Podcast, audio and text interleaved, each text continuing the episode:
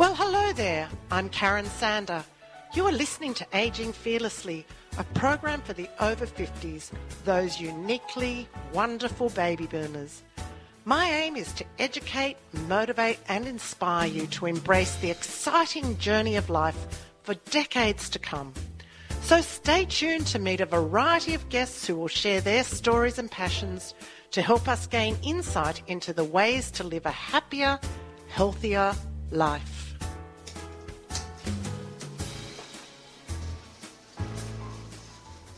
Well, it's great to be back with you all today. My guest, Christina Guidotti, is the founder of Leading Women, a series of transformational programs and events energising women from all walks of life to achieve sustainable success and empowerment.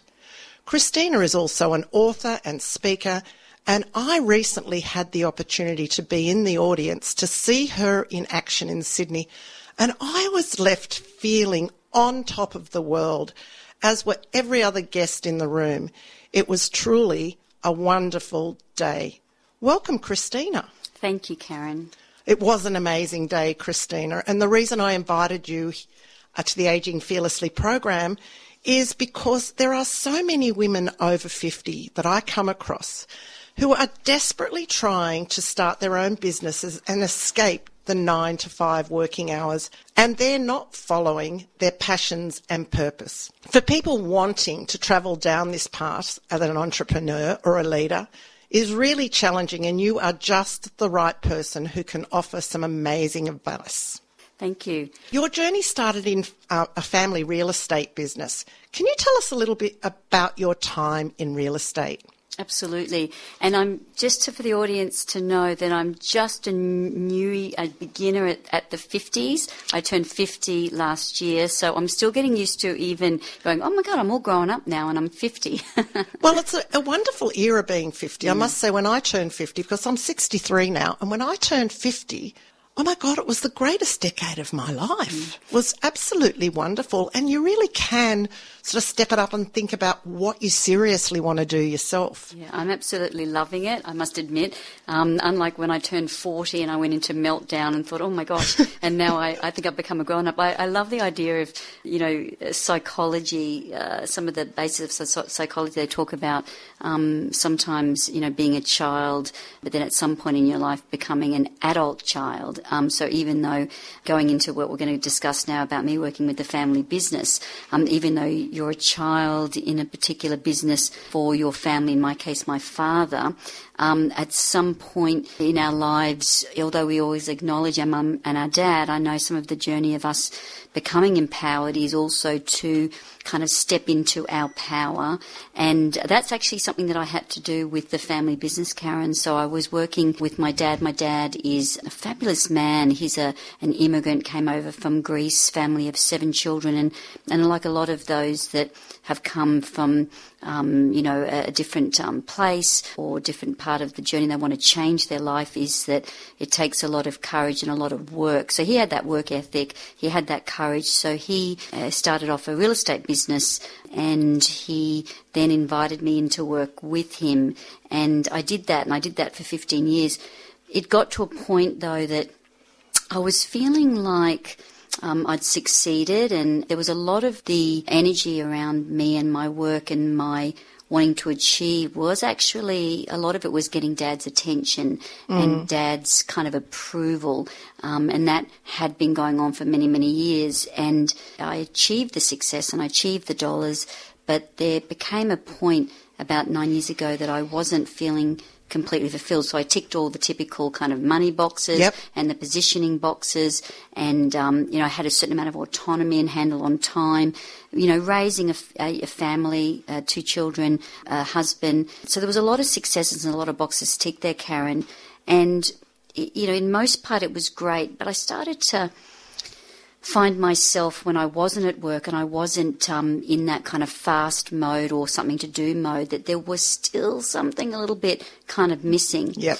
And then I I call it breaking the umbilical cord, cutting the umbilical cord. I was going to say, you you sort of were still under the family yeah, umbrella, yeah, really. Absolutely. That you hadn't really left home, so to speak. Absolutely. And it's really been part of my, uh, the, the, the whys for me, being the C E O of Leading Women. You can look back at it now and think, okay, so I had a, a father, quite a dominant uh, father figure, a fabulous mum. Um, mum had never worked outside the home. Clearly she worked hard in the home, you know, so she's always been a woman that chose to work in the home, raising us, raising our grandchildren, but then having the father was the leader of the family, and also me thinking that to have respect for him, I needed to not really speak up, not to so much have my voice. So even though I achieved a lot, I achieved it intellectually and, and, and sort of practically, but I didn't actually achieve that kind of confidence and that empowerment, um, wanting to have that respect for a boss, but also a father figure. But on the,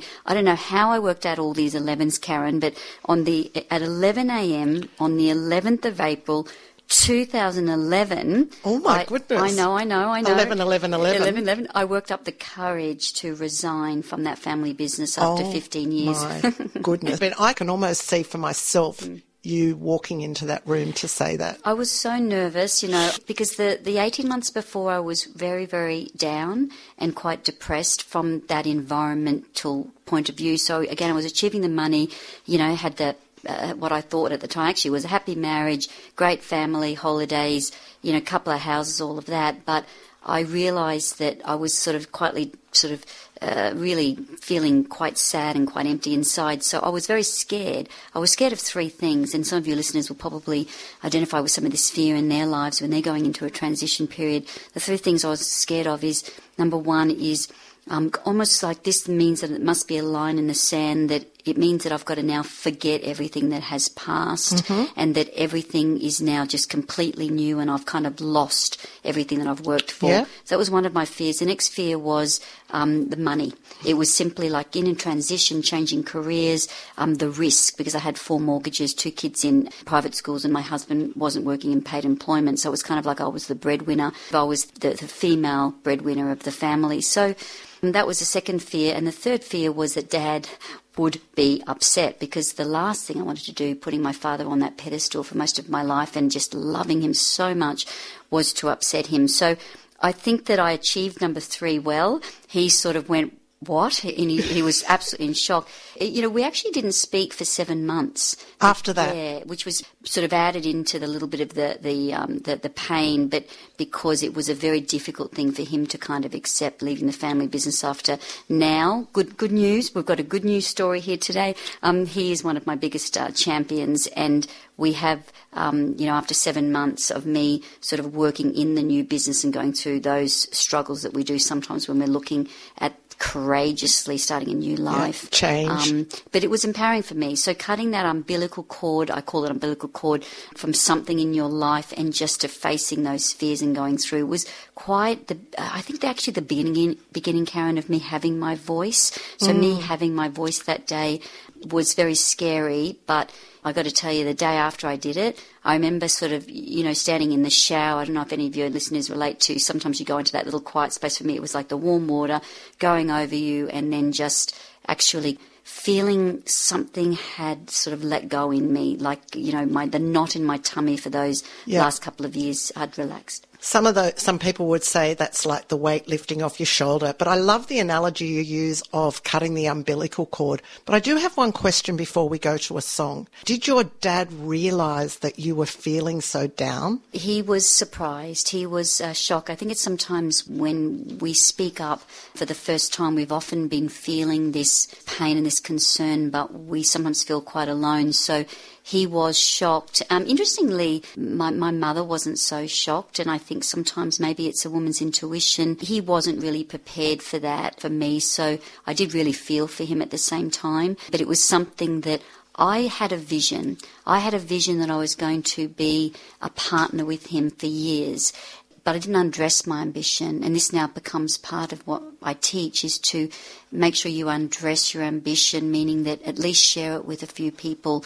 And so I wanted to kind of get all my ducks in a row before I announced my ambition to someone that was a key person in my life. And so I was ready to take on that partnership role, but he wasn't ready. And so I knew that that was the future, so I decided it was time for me to be courageously to move move in. So, you know, and again, these things are so fabulous for us because sometimes when there's a little bit of pain, a little bit of challenge, that there is some absolute learning and growth through that. So it's helped me to learn in my second book, True Believers. One of my five key success steps is to undress your ambition. But then I did. So then there was an opportunity for me to undress my new ambition of what was next for me. So I made sure that I didn't keep my ambition a secret for the rest of my time. Over the last eight years, I've been um, having my voice and strengthening that voice. I really do love the words you use to undress your vision.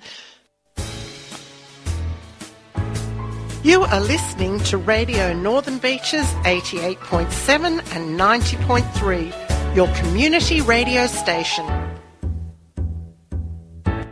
My guest in the studio today is Christina Guidotti, and she is the founder of Leading Women, and she's a brilliant coach, mentor, speaker and author. Christina, we were talking about you making this massive change in your life and going into business for yourself. How did those around you react to you making this change? Look, essentially, Karen, I think that they were very scared. And so the way that that fear showed up was, you know, comments of, you need to go back to what you were doing, because they could see that what I was doing was, in most part, um, bringing in lots of good stuff. So it was bringing in the finances, it was bringing in the, you know, the positioning, and it was also in, in many part helping them as well.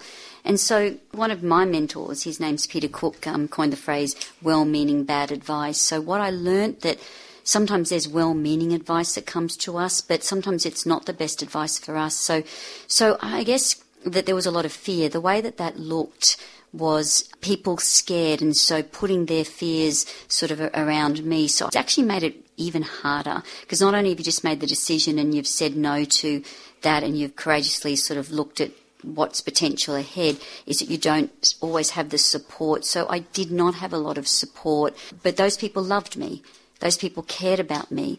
It's not that they didn't want the best for me, but they didn't see that what I was going for was the best. I was just thinking about it when you were speaking then, and I think that people often feel that they know what is best for you. Yeah, absolutely. So, you know, it is well-meaning.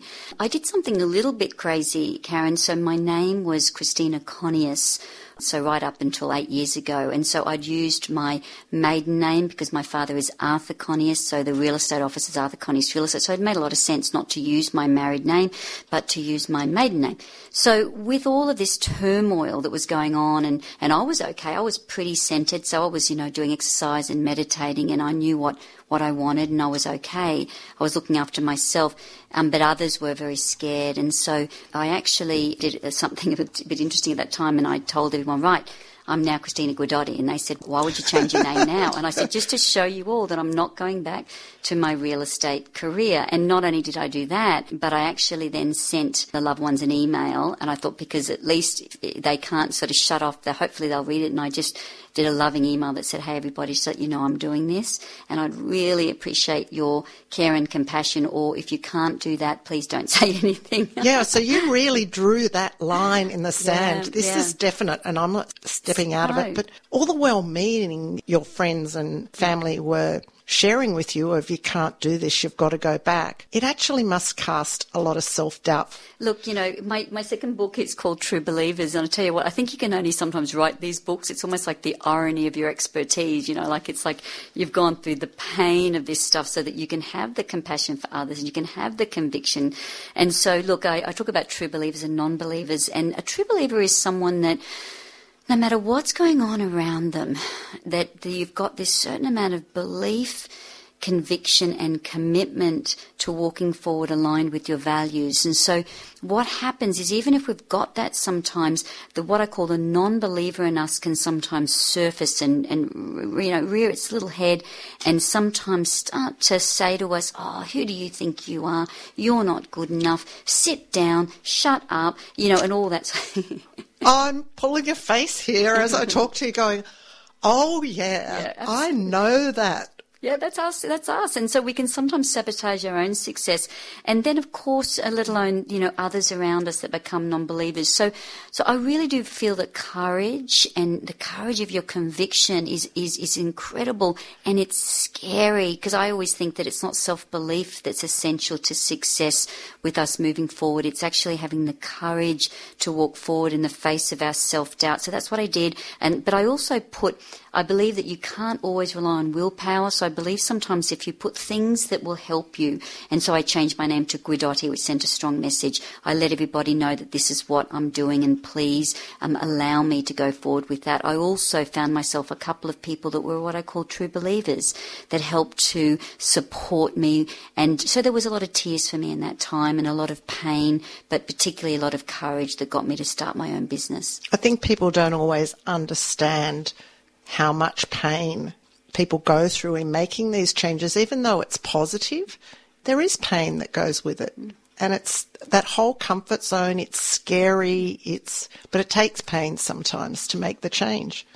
It really does. And I think, you know, what I love to do is I, I love to think about, you know, when you ask yourself where you are now in your life, and where the pain is, is often that where we are now is not exactly where we want to be.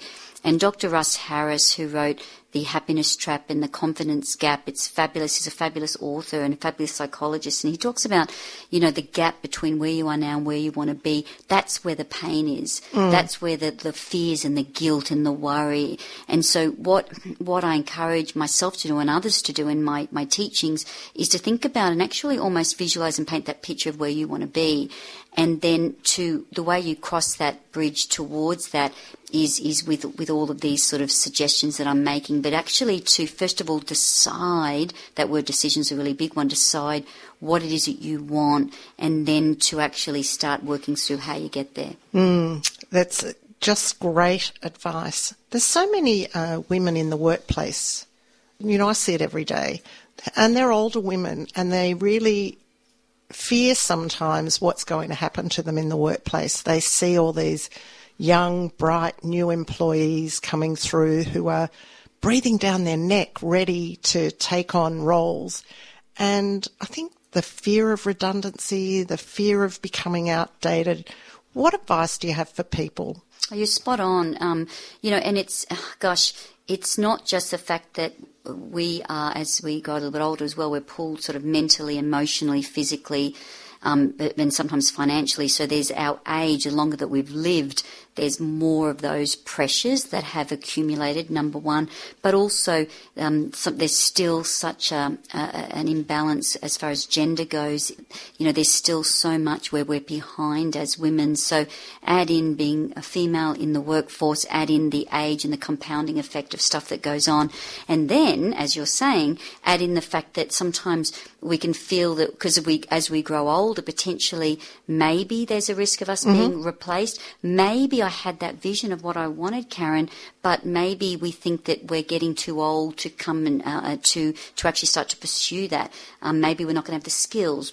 Look, the, the biggest thing that I would say is to acknowledge that with the fifty plus years that we've got of experiences, with that comes a lot of wisdom.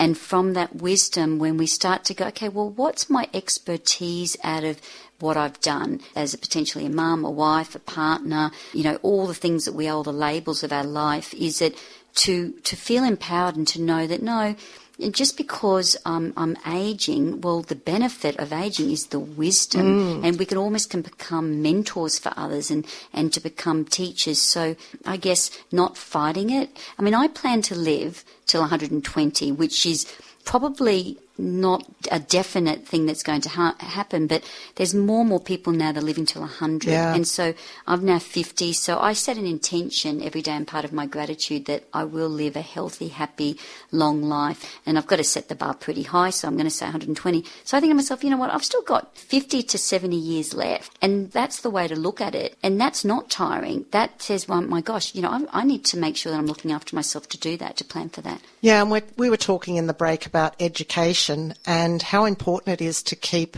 well, I call it future-proofing. There's so many things to learn, yeah, with all this technology and, you know, I'm constantly learning and upskilling, and I love it. You're so right, Karen. Um, I'm a partner of an educational uh, company called Thought Leaders, and Thought Leaders essentially help clever people um, become commercially smart, which then helps to uh, raise consciousness and do other great things. And our mantra in Thought Leaders is do work that you like with people that you like the way that you want. And I think that one of the fantastic things about aging fearlessly, as you speak of, is to actually make a decision that, you know what, um, I actually would like to do purposeful work that I like, and I would actually like to surround myself with people and work with people that I like the way that I like, and that is one hundred percent possible. Yeah, I agree entirely. And I guess when I chose the name Aging Fearlessly for my book, that's what I was looking at. You've just got to look at life and be positive about it. Welcome back to eighty-eight point seven and ninety point three, your community radio station. You are listening to Aging Fearlessly with Karen. Please go to Facebook and like the page Aging Fearlessly.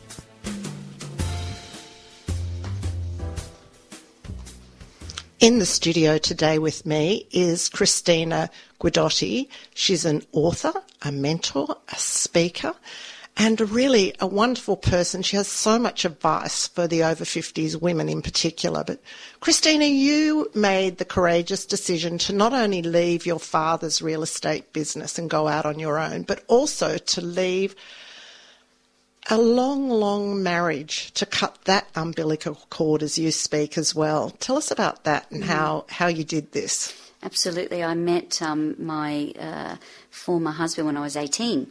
That's very young. It is very, very young, and so um, and it was it, it was a fabulous um, twenty-nine years together. Had two children. I've got a twenty-two-year-old and a twenty-year-old now. You don't look old enough. Thank you. It's actually the lifestyle, particularly when you surround yourself with good people. I really do, and and looking after yourself, meditation. I do a couple of hour morning routine, a body, mind, and soul routine every day, uh, or at least five days a week. I um, try to have the weekends off, Karen. Bit of a sleep in sometimes, but um, but yeah, I, and I must admit, you know, even back in the first few years of my own business when I was on stage and, and talking to uh, audiences of uh, people and women, I used to wear like a badge of honour.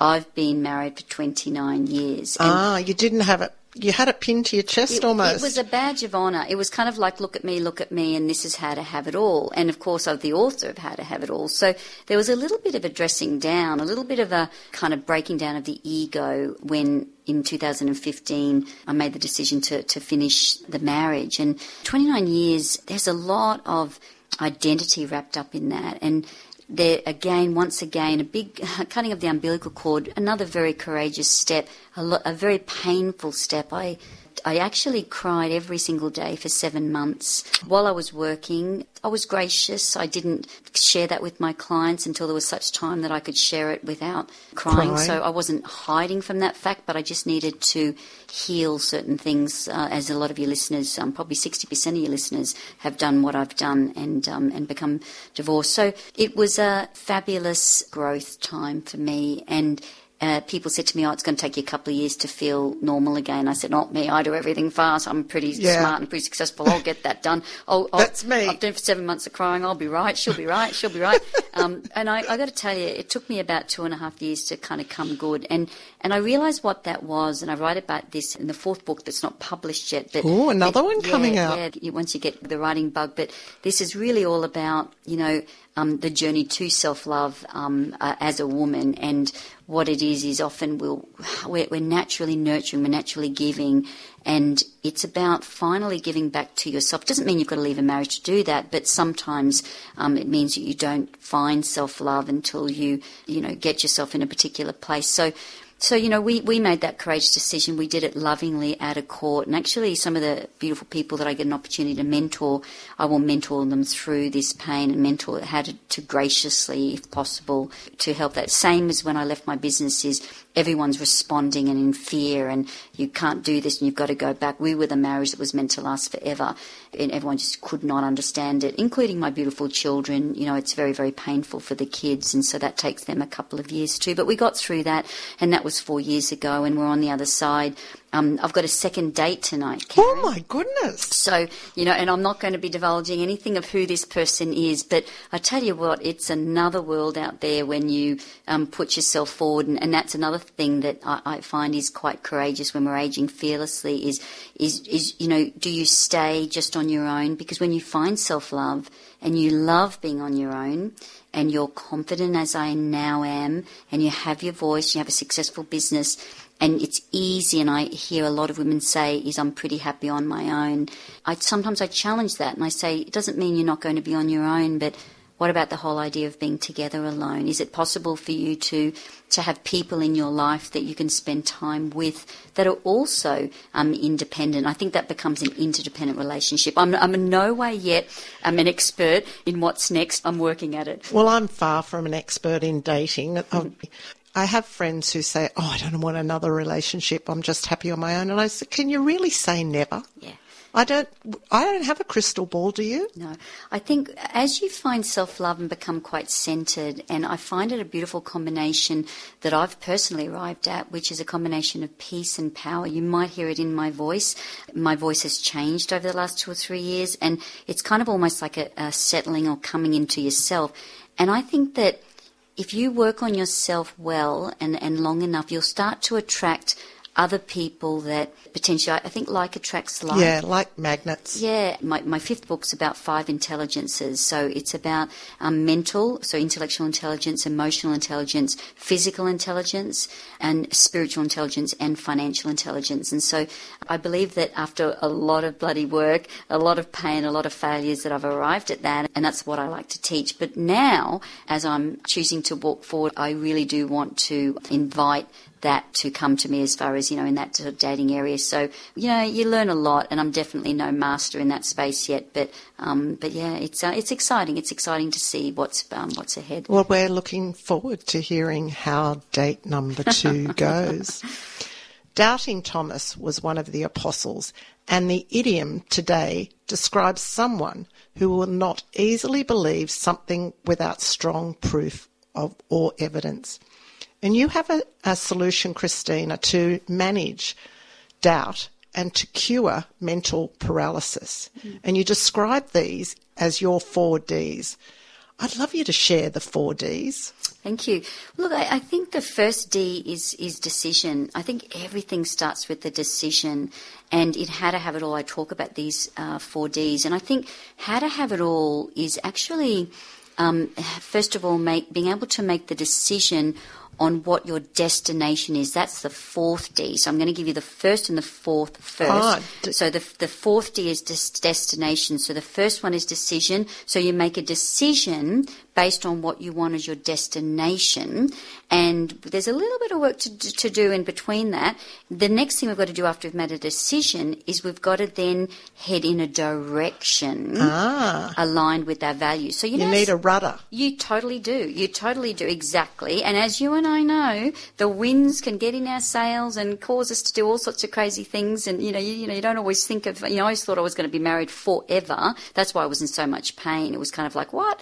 Uh, you know, that's not my destination was, you know, die with this wonderful man and, and, and um, you know, you know, it, together. To, and he said, no, this wasn't meant to happen. But see, as you say, sometimes you need to accept that the wind might change. And but essentially what you're doing is you are actually still going in a direction aligned with your values. Sometimes you've got to make decision. That, that's why why we sometimes leave a, a, a long-term relationship or a short-term relationship. We leave our work is that um, there's not a values alignment. Mm. And so that's number two is direction. And the third one, people don't really like this one. Really? But, yeah.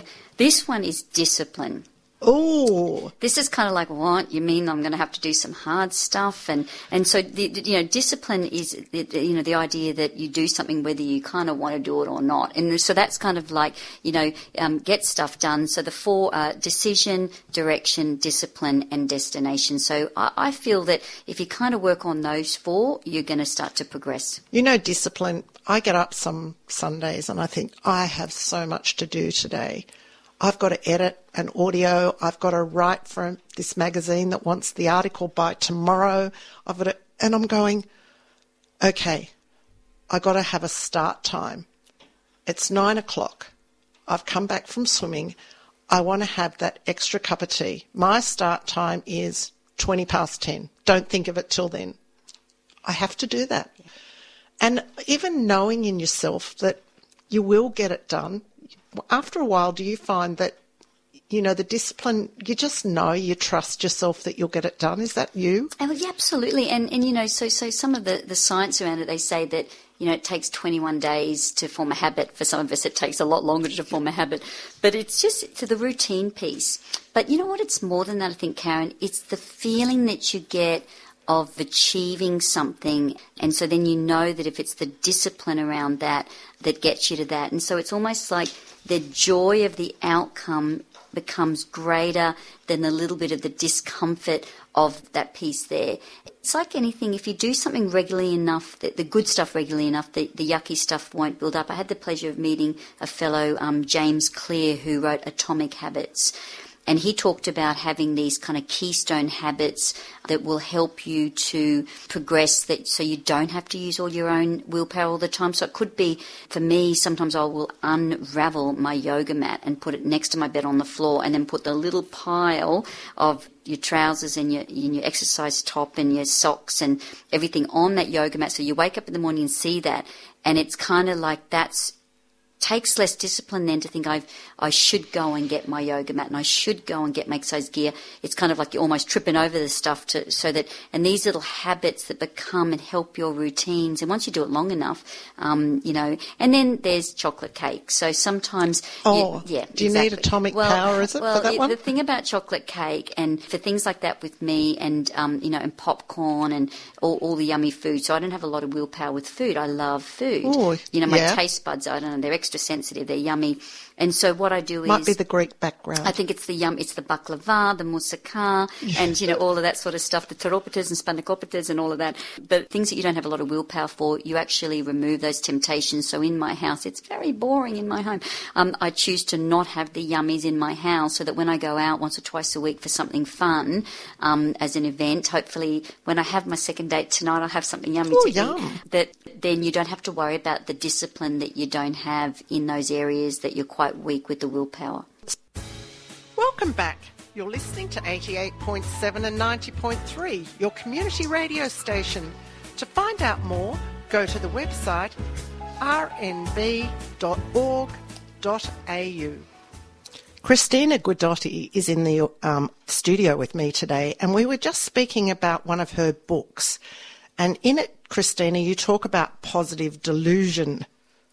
What exactly is positive delusion? Well, I had to talk about positive as opposed to negative, because I think that negative del- delusion can be where you delude yourself of the truth, essentially.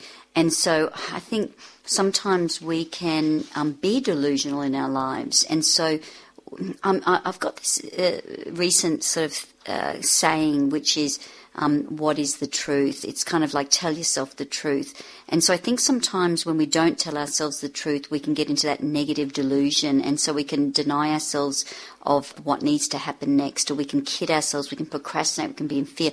Positive delusion, on the other hand, is when we identify that, that new life that we want, or as I mentioned earlier, is this is what is, but this is what I want.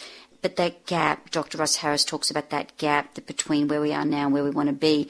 And so positive delusion says, right, if this is what I want, and you might name it, and I'm not quite there yet, how can I use positive delusion and visualization to give me that energy as if I'm feeling it in advance? And that's one of the, the five uh, essential characteristics of a true believer is one of them is that we feel it in advance. The way that that can look is whenever I'm in a bit of a transition period, and this may help with some of your listeners, I love getting a just a blank page of paper and grabbing my pen, and sometimes I get out the coloured pens and coloured biros that, that I've got around the home. And the first thing I draw on that particular piece of paper is just simply a stick figure, which is myself. And then I start to create what I want my life to be in the work. And I try to not be uh, influenced by the things that are not right in my life, because often we go, I can't have that because I've got this. You go, no, no, no. If we played a game and we visualise what it is that we want our life to be, then we create that beautiful page of this vision, this creation, and then I start to put that onto a vision board. So I start to create pictures of yep. what I like that to be, and then our energy helps us to make decisions aligned with those values in that direction to get us to that destination of that visual, that visual piece. People talk about visualization. Often runners, athletes, they visualize getting over that finishing line first. The world of reality has limits. The world of imagination is boundless. And this is a quote by Jean-Jacques Rousseau. And visualization is something that you strongly advise. You know, you you talk, you just talked about it, and it's really, really important. Absolutely. And even um, J K Rowling, that author billionaire of Harry Potter, you know, spoke at the Harvard commencement speech, you know, years ago in front of all these wonderful new open minds and, you know, that, that, that going into the future. And she talked about the importance of imagination. I mean, clearly she's a creative woman. She's she's authored many, many books. And this creativity can get squashed. Yeah. You know, it really can. And, you know, what you're doing, helping people, you know, you're creating opportunities, you're creating ideas, and you're bringing it out into the world to help others. It's it's such a beautiful thing. And Thank so, you. so you're welcome. And so sometimes it's it's time for us, and particularly when we are over fifty, Karen, uh, men and women, to start going, you know, what is it that I love? What is it, that creative side that is within me, um, in my body, mind and soul? And could I possibly make that my work? Or could I just possibly at least make that recreation? And and you know what? You need time to be creative. You need time to use your imagination. And so that might just be a walk in nature a couple of times a mm-hmm. week. We can all afford that time. It might just be that we say no to some of the other things that we're saying yes to, to allow us time just to sit in a cafe on our own, to think, to create these visual pictures into this new life that we want.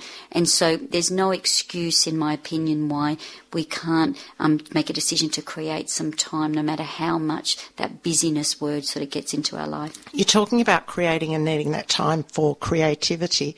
When I'm out walking, and sometimes I walk from D Y to Curl Curl along the headland, you know, other people seem to have headphones in and music playing. I can't, because I like to listen to the ocean and to the birds and even to my own thoughts. It's really important for me then to be able to connect with myself. And if there is music playing, I don't seem to be able to connect. Yeah.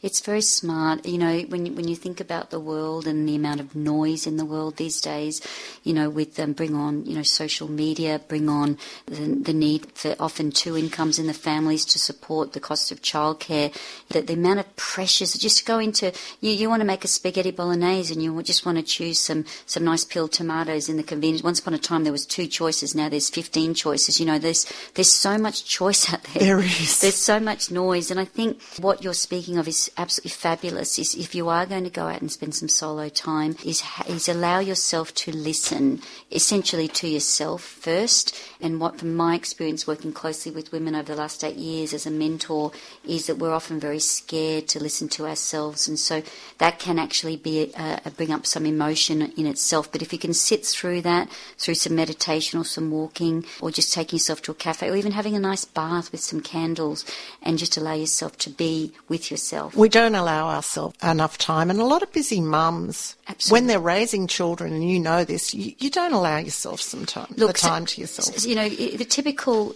woman is struggling so much, and particularly add in the children, often working long hours with mediocre results in, in the workplace, not often enough time to exercise, any spare time by the time we get to the weekend or time off is doing the chores, taking the children around places. You're just so pulled, and, and we're often the last person that we'll give to is, is ourselves. ourselves. And so we've got to find ways. But first of all, before we want to find the ways, we want to see why that's so important. And you know, everything that we're talking about today suggests in going back to self and going back to giving back a little bit to ourselves. Christina, we have so run out of time. And there's a couple of things I wanted to, first of all, say. I really am very fortunate that I ran into you at your leadership event earlier this year, and I know you're holding others at other times in the year, but uh, I'd like to invite you to come back sometime, because I haven't even finished asking you all the things I wanted to ask you today. There is so much more that we can talk about, and you're so great at talking, and I know that my listeners in particular, so many of them are going to eat this up, and I'm going to leave some information about you and about your upcoming courses on Facebook. Christina, if someone wants to contact you, how do they find you? Thanks, Karen. My website's w w w and then my name, um, Christina Guidotti. Dot com. Um, yeah, very, very happy to, to have any conversations with anyone that needs a little bit of help, or, or just, you know, browse the website. There's some great things on there, and some great um, blogs as well, which will give your listeners some great tips, you know, going forward. So look out for that. And I also want to thank you, because I always choose how I spend my time, because all of our time is so precious. Yeah, isn't you it? Are really and, busy. No, but it's when you ask me, you know, would I be interested, and the work that you're doing really is a, this opportunity, this radio, the podcast, et cetera, allows more people to get some solutions, um, essentially to their problems. So the work that you're doing as a, a female leader, helping to raise that consciousness, I'm very grateful to be part of, of that. Well, thank you, and thank you for saying yes, because I know on your feedback form I sent you in the leadership day, I sent you a little note that said, will you come on my radio program? It, it was very sassy. And the thing is that, you know what, there's three things. If anyone is looking at, at grading pro, at progress, the three things that I've learned is you've got to look for opportunity, which is what you did.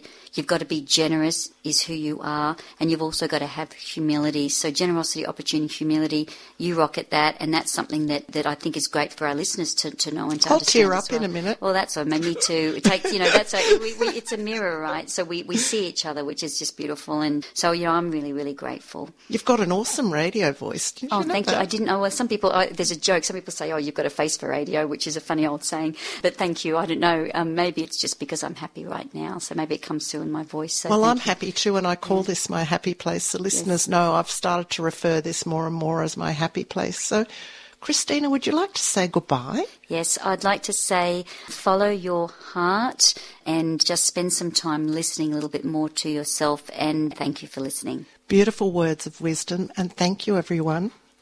So this is it for today's program. It's time to say cheerio to the wonderful Northern Beaches community. Join me next week for another episode of Aging Fearlessly. And now for a song written by Nick Howard, especially for the listeners. This is Karen Sander. Have a fantastic week. And remember, aging is inevitable and growing old is a choice. The sun is shining bright outside. There's a sparkle in your eye. It's not all nine to five. It's a wonderful life. Let's go and climb mountains high, swim across oceans wide, live out our dreams, just you and me. Let your heart be alive. There's no time to waste. Gotta go get the most out of time.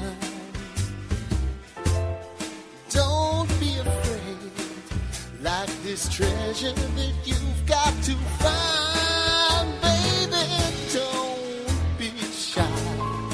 Let's go and take that ride. Taste the sweet and the spice, everything nice. Let your heart be alive, baby, just let your heart come alive, honey. Let your heart be alive.